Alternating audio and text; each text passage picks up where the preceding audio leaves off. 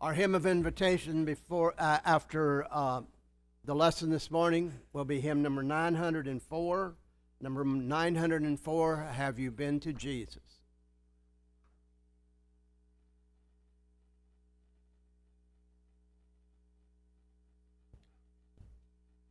Would you turn your Bibles with me to Ephesians chapter 3, verses 20 and 21?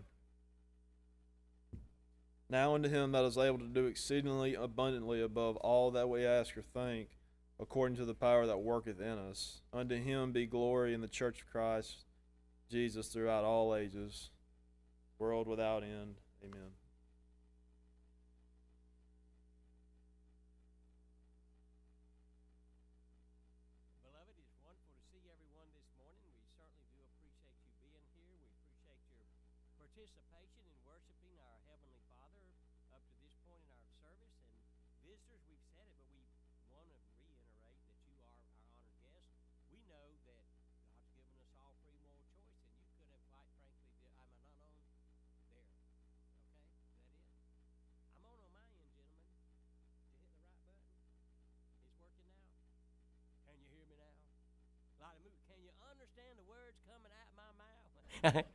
brethren, we, we do want you visitors to understand that. We, we appreciate you being here. You have choice. You could have chose to have been anywhere else today, and you chose to be here with us. So we're honored by that, and we're grateful for that and pray that you have been able to worship God as the Bible says that we want to do. We've been on a kind of a, what we call a mini series. This is the fourth lesson on the grace of God and, and uh, four parts, and this will be the final one on this particular series of lessons. Not that we ever get through with studying about God's wonderful and as we sing Amazing Grace, and so, in this lesson, we're going to look at how the grace of God empowers us, brothers and sisters. We've seen in our previous lesson that the grace of God saves, Ephesians 2. It instructs us, as we looked last week in Titus 2 11 through 14. We've seen that the we talked about the amazing grace of God and how wonderful it is and, and, and what it does for us in Ephesians uh, chapter 3 now, we're going to look at how the Bible says that the grace of God empowers. When, when, when Paul begins to talk about God's grace in Ephesians chapter 2, he pretty much carries that through the rest of the, the book of Ephesians, brethren, and that's where we're going to kind of pick up because he says in Ephesians 3 1, for this reason, I, Paul, the prisoner of Christ Jesus for the sake of the Gentiles. And so when Paul says for this reason, we need to look at what the reason is. He's going to say it again in a few minutes. Um, and so, brothers and sisters, there, he said, there's a reason that I'm writing what I'm about to say, or saying what I'm about to say. And you have to look to chapter 2, brothers and sisters, to know Paul's reason for what he's going to say to us this morning. And his reason is simple. He doesn't make it hard at all. He says, God, in His grace, has saved us. He's brought us into His church. He's made us His family. And He's given us His Spirit. And that Spirit dwells within us. And that's all because of God's grace. And those are all great blessings. And so, based on that, Paul says, so for this reason, and then he says the grace of God also empowers us. And that's what we're going to look at in chapter 3. He's saying to us this morning, beloved, that nothing is going to be too difficult for God's people. You know what he's saying basically? Listen to this now. We don't have to worry about having the power to do what God commands. We don't have to worry about that, brethren. God's given that to us. We say sometimes, you know, oh, I wish I had more strength. I wish I had more power. I wish I had more this to do God's will. No, no, brethren, God's given it to us as we're going to see in abounding measure. So we don't have to worry about having the power to do God's command. We are to have the faith to carry those commands out. Do you see that, brethren? We have the power. Somebody, well, Brother Green, I'm not feeling it. We'll talk about that. We have it. God's given it to us. But we've got to have the faith to put it into practice. Then God will supply the power that we need. God gives us what we need. Because, brethren, as Jesus said, every time it's going to be done according to our faith. You know what he said? Be it done how? According to your faith. And so if I'm not receiving the power of God in great measure, then why? Is it because God's not willing to give it or hadn't given it? No, no, no, no, no. That means no. God has given as we're going to see, brothers and sisters, but we have to step out on faith in order to God to appropriate that power in our lives. So he says in the first 13 chapters, okay, Paul discusses the serving power of grace. Have you ever thought about what grace does in our life and that it uh, provides for us a serving power? See, a lot of people want to look at grace, brothers and sisters, quite frankly, in our world today, in the religious circles, as something that they can do to kind of excuse them, right? Well, I know I'm not, and you fill in the blanks. I know I'm not living right. I know I'm not serving the way I should. I know I'm not loving. I know I'm not blah, blah, blah. But God's grace has it covered. Brothers and sisters, that's nowhere in the Bible. But what is in the Bible is that God's grace gives us the power to serve. Let's read verses 1 through 13 together, okay? Ephesians 3, I'm going to be a little bit quick, but you are smart and intelligent, and you can follow along. Ephesians chapter 3, beginning with verse 1. For this reason, I, Paul, the prisoner of Christ Jesus, for the sake of you Gentiles, if indeed you have heard of the stewardship of God's grace, which was given to me for you, that by revelation there was made known to me the mystery, as I wrote before in brief, um, that by referring to this, when you read, you can understand my insight into the mystery of Christ, which is other generations were not made known to the sons of men. Talking about in the old covenant, it's been made known to us in the new, as it has now been revealed to his holy apostles and prophets in the Spirit. And of course, they passed it on to us. We have the New Testament today. Now, verse 6 to be specific, that the Gentiles are fellow heirs and fellow members of the body and fellow partakers of the promise in Christ Jesus through the gospel, of which I was made a minister. Uh, we're going to look at the meaning of that word in a minute. According to the gift of God's grace, which was given to me according to the working of his power. To me, the very least of all the saints, this grace was given to preach to the Gentile the unfathomable riches of Christ and to bring to light which is or what is the administration of the mystery which for ages has been hidden in God who created all things, so that the manifold wisdom of God might now be made known through the church. That's us. That's us, brethren. To who? Who do we need to make the manifold wisdom of God know? Who do we need to take the gospel to?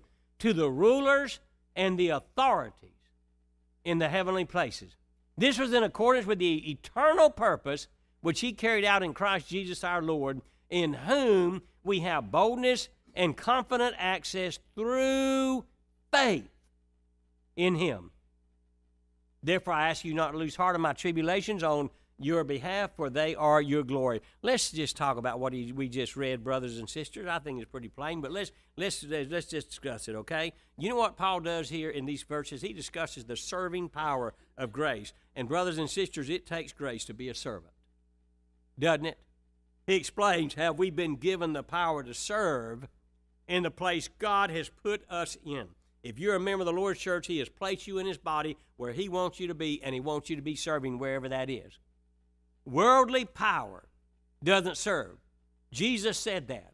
He said amongst the Gentiles, their rulers, their those in authority, they they use that power to dominate others. Worldly power doesn't serve, brothers and sisters. If you want a good example of that, look at the politics going on in Washington, D.C. right now. I'm not talking about political affiliation, I'm talking about across the board.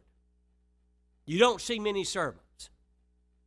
You see people trying to get in more power. Worldly power doesn't serve, it wants to be served. But God's power enables us as His children to become servants. Now, brothers and sisters, it takes God's power to be a servant. Amen? Because we're naturally selfish. You take a two year old kid and hand him two pieces of candy and then say, Johnny, share one of them pieces of candy with Susie and see if you don't got World War III on your hand. You can't pry that candy out of that youngin's hand. Brethren, it takes God's power to be able to, as the Bible says, to die to self and to live for others. And so in in the, the 13 verses that we just read, we see two things in these verses, okay? We see what he calls God's general plan for his people. God's general plan being for the church, and he said that's his eternal purpose before there ever was a church. Okay? And then he gives his specific purpose for us as his people. God's general plan, brothers and sisters, is that the Gentiles be heirs and members and sharers together in the Lord's church. As Robbie said today, God's no respecter of person. He didn't, you know, in, in the old covenant, only a Jew could be in a right relationship to God. Not anymore. Us Gentiles, as we're called in the Bible, can also enter into that. And that was God's eternal purpose for that to happen. The Bible says that there in Christ, there's neither Jew nor Gentile, bond nor free, for we're all one in Christ Jesus. That's always been God's purpose. Beloved, you need to understand we're all a 10 in God's family. Do you know that? Now, if we look at our, uh, our uh, abilities and our accomplishments, we'd probably place us within a one or two, you know? But looking at ourselves through the benefit of God's grace, we're all a 10. Do you know that God sees you as a 10? Do you know that? You know how some days I think God looks at me? Some days I think God looks at me and says, Marvin, you're a piece of scum. Of all the sinners out there, as the Apostle Paul says, you're the chief. You're the foremost of all, man. You mess up so much, man. You know, boy, I just I just don't even know why I have anything to do with you. That's way I think God looks at me sometimes. Brothers and sisters, in reality, He looks at me and He said, That's my child. There's a 10. Y'all think I look like a 10? Never mind, don't nobody. All right. But God sees it that way, brothers and sisters. In the world, you may be considered a zero. But to God, you're a 10. And let me tell you what, brothers and sisters, God is always right. Amen? So why do we worry about what the world thinks? Oh, preacher, go meddle. Why do we do that? Okay, that's another lesson for another day. So, God's general plan is one of equality in His church, brothers and sisters. Jesus died for everybody. See, we don't understand, brethren, because we didn't live in that day. We don't understand the horrible pressure and, and prejudice that there were between Jew and Gentile. And only God's power can bring those two groups together. And only God's power can do that today. So, brethren, God gives us the power to serve. And so, Paul then gives the God's specific purpose for his life, beginning with verse 7 and onward. He says that basically, here's my place, here's my work in God's church, in what the Bible refers to there as the body of Jesus Christ. And it's a high place, right, brothers and sisters? I mean, after all, he's the Apostle Paul, right? That's a high calling. That's a high place. No, no, no. You know what he says in verse 7? By the gift of God's grace and by his power, I have become a servant of Jesus. Some versions say a minister of Jesus. Beloved, that word there is doulos in the Greek, and it literally means a slave. Can you imagine telling somebody, "Oh, by God's grace and by His power, I have become a slave"? That's not a very high position, is it? It probably, though, brothers and sisters, when you think about it, it takes more power to become a slave or a servant than anything else. Maybe that's why we have very few servants in the Lord's church today. Hmm? It's hard to be a servant. It's harder to be a slave. It's easy to be selfish. It's hard to die to self. We can't do that by ourselves, brethren. We have to have God's grace and His power that's given through His grace. That's the only way we're going to do that. It's hard to be a servant, especially for us Americans and our pride of being free. We live in the home of the brave and the land of the free, right? So to become a slave with that much pride might take more power from God than anything else I'm going to do. We need God's grace, and we need the power that comes to His grace so we can be a servant, a doulos, a slave of Jesus Christ.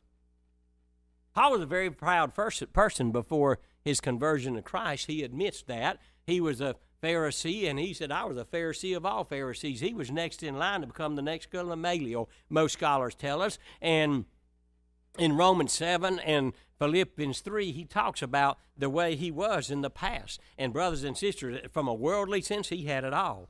And Paul says, You know what? I was a free man. And in 1 Corinthians 9, the first 12 verses, he gives a list of all the freedoms that he had and, and all the rights that he had. He said, I have certain rights as an apostle.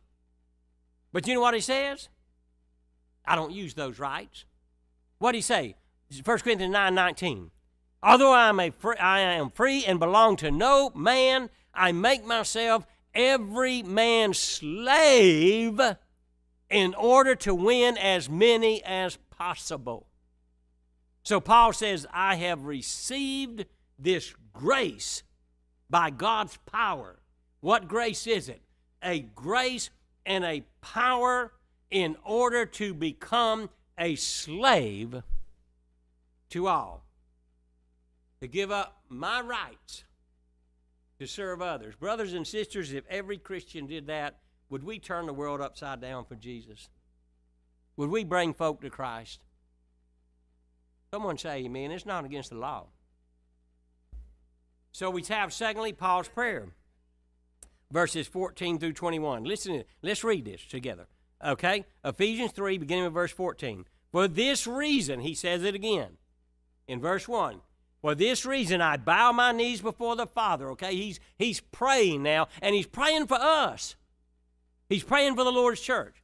For this reason, I bow my knees before the Father, from whom every family in heaven and on earth derives its name, that he would grant you according to the riches of his glory, to be strengthened with power through his spirit in the inner man. That's a good blessing, but he's not, and a good prayer, but he's not through yet. So that Christ, verse 17, so that Christ may dwell in your hearts through faith. That's our part, beloved. And that you, being rooted and grounded in love, may be able to comprehend with all the saints what is the breadth and length and height and depth and to know the love of Christ which surpasses knowledge, or some versions say all understanding, that you may be filled up to all the fullness of God.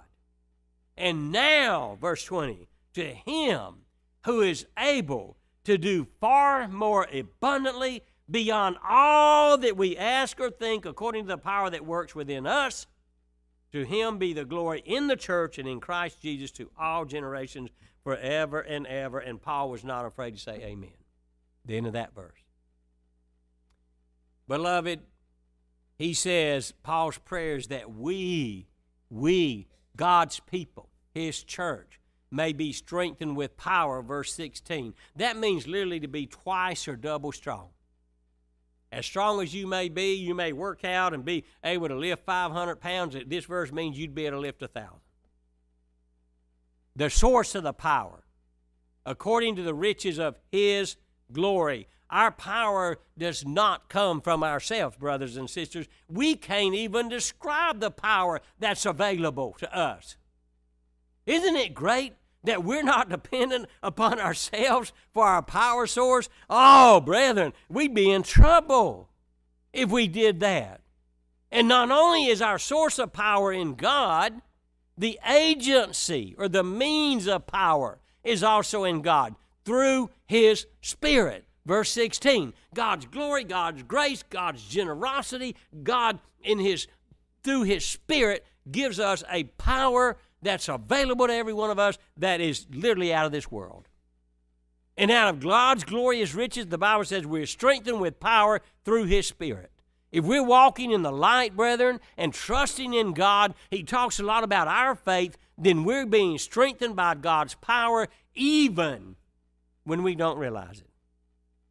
Beloved, there's a lot of things that have happened in our lives that are caused by God that we don't even understand and realize right now. Do you think that? Do you believe that?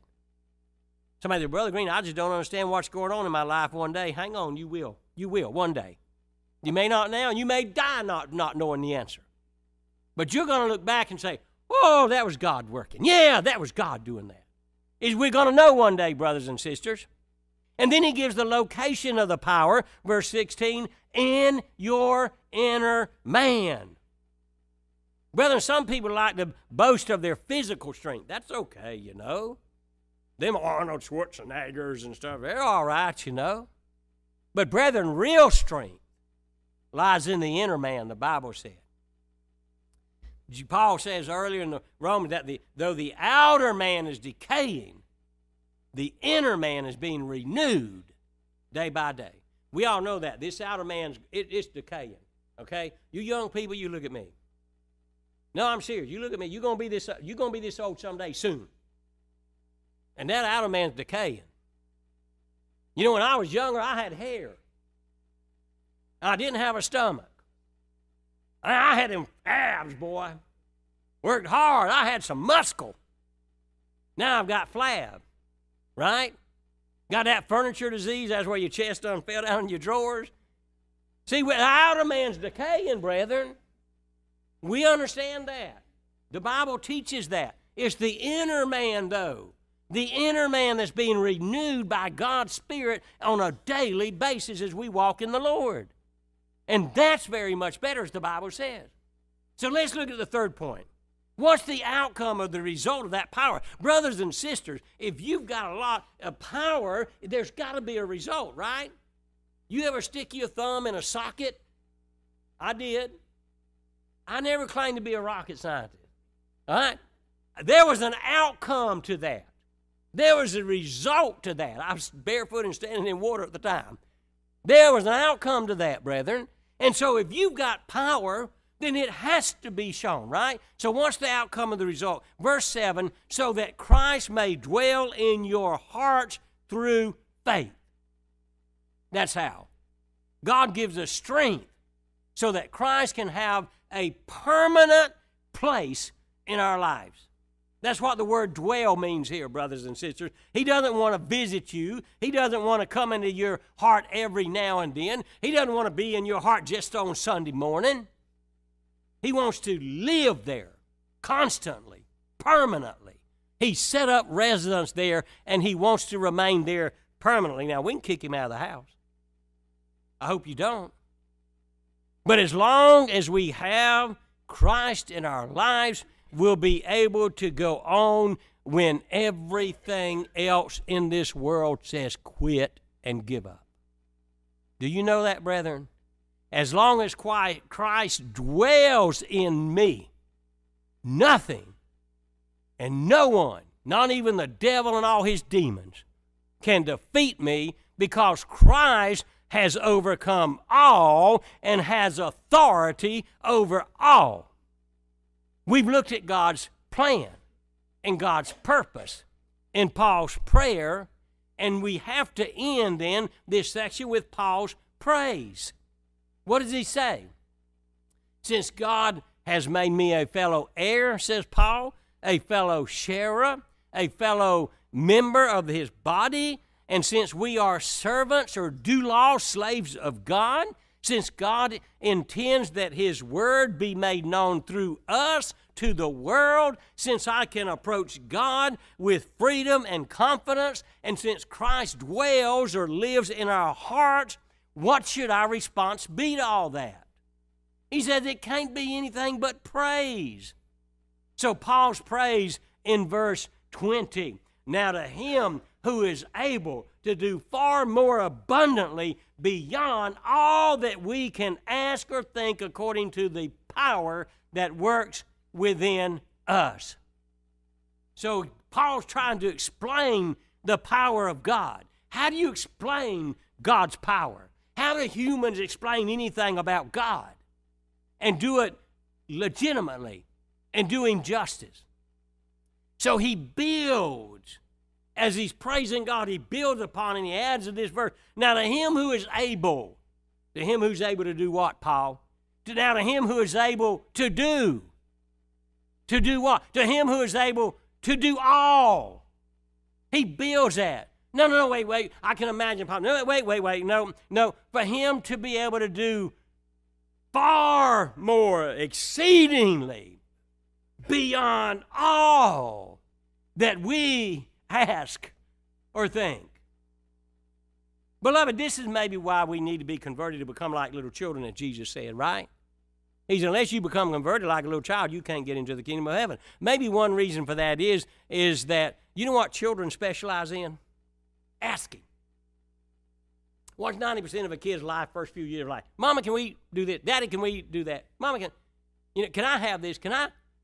They're asked. They specialize in asking, brothers and sisters. I've never had any of my children come to me and say, Daddy, I really don't want to ask this, but, oh, no, no. That never happened. Jesus says we have not because we, or James, I should say, in his book says we have not because we ask not. And, and so God says, you know what?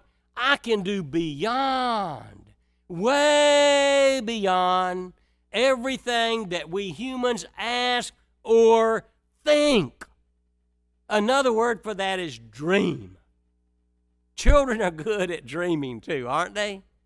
I mean, children come up with these wild ideas, right? You know? And and and we pour water on their ideas, bless our heart sometimes. Because the dream always precedes the deed, doesn't it? Where how does how do, where does all this take place? According to the power that works within us. Beloved, if you're in Christ, you have enough power available to you to blow your head off. It's beyond anything we can even ask for or think. Someone said, Brother Green, I'm afraid to ask God about this because this is a big thing. To who? Not to God. Not to God. He said, you, We can't ask for as much as He can do. And the good news, brothers and sisters, is that God is so very powerful. The great news is that God's power works in His people. It's not a dormant power, it works. It works in us.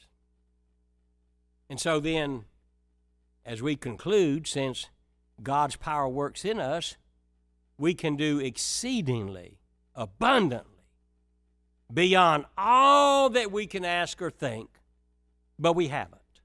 It's obvious we haven't. So why? Is it God? Is it because God, through His grace, hasn't given us the power and the, and the ability to do these things? No, He just said He did.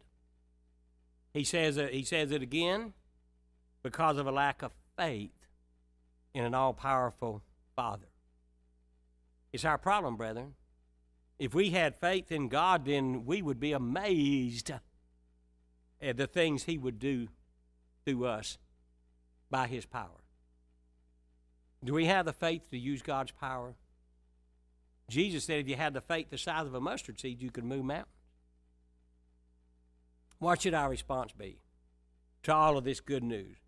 All of this that we've talked about, this one that's been given to us by and because of God's wonderful grace. Watch the response. Verse 21 To him be the glory in the church and in Christ Jesus to all generations forever and ever. Amen. Randy Travis ought to write a song about it. Friend, listen, if you need Christ, and if you're not in Christ, you need Christ. You can have Him. You can have Him in your life today. We'll sit down from God's Word and show you what the Bible says to do, and only the Bible. And if you want to live a life of true power and of true victory, it's available for you today through God while we stand and sing.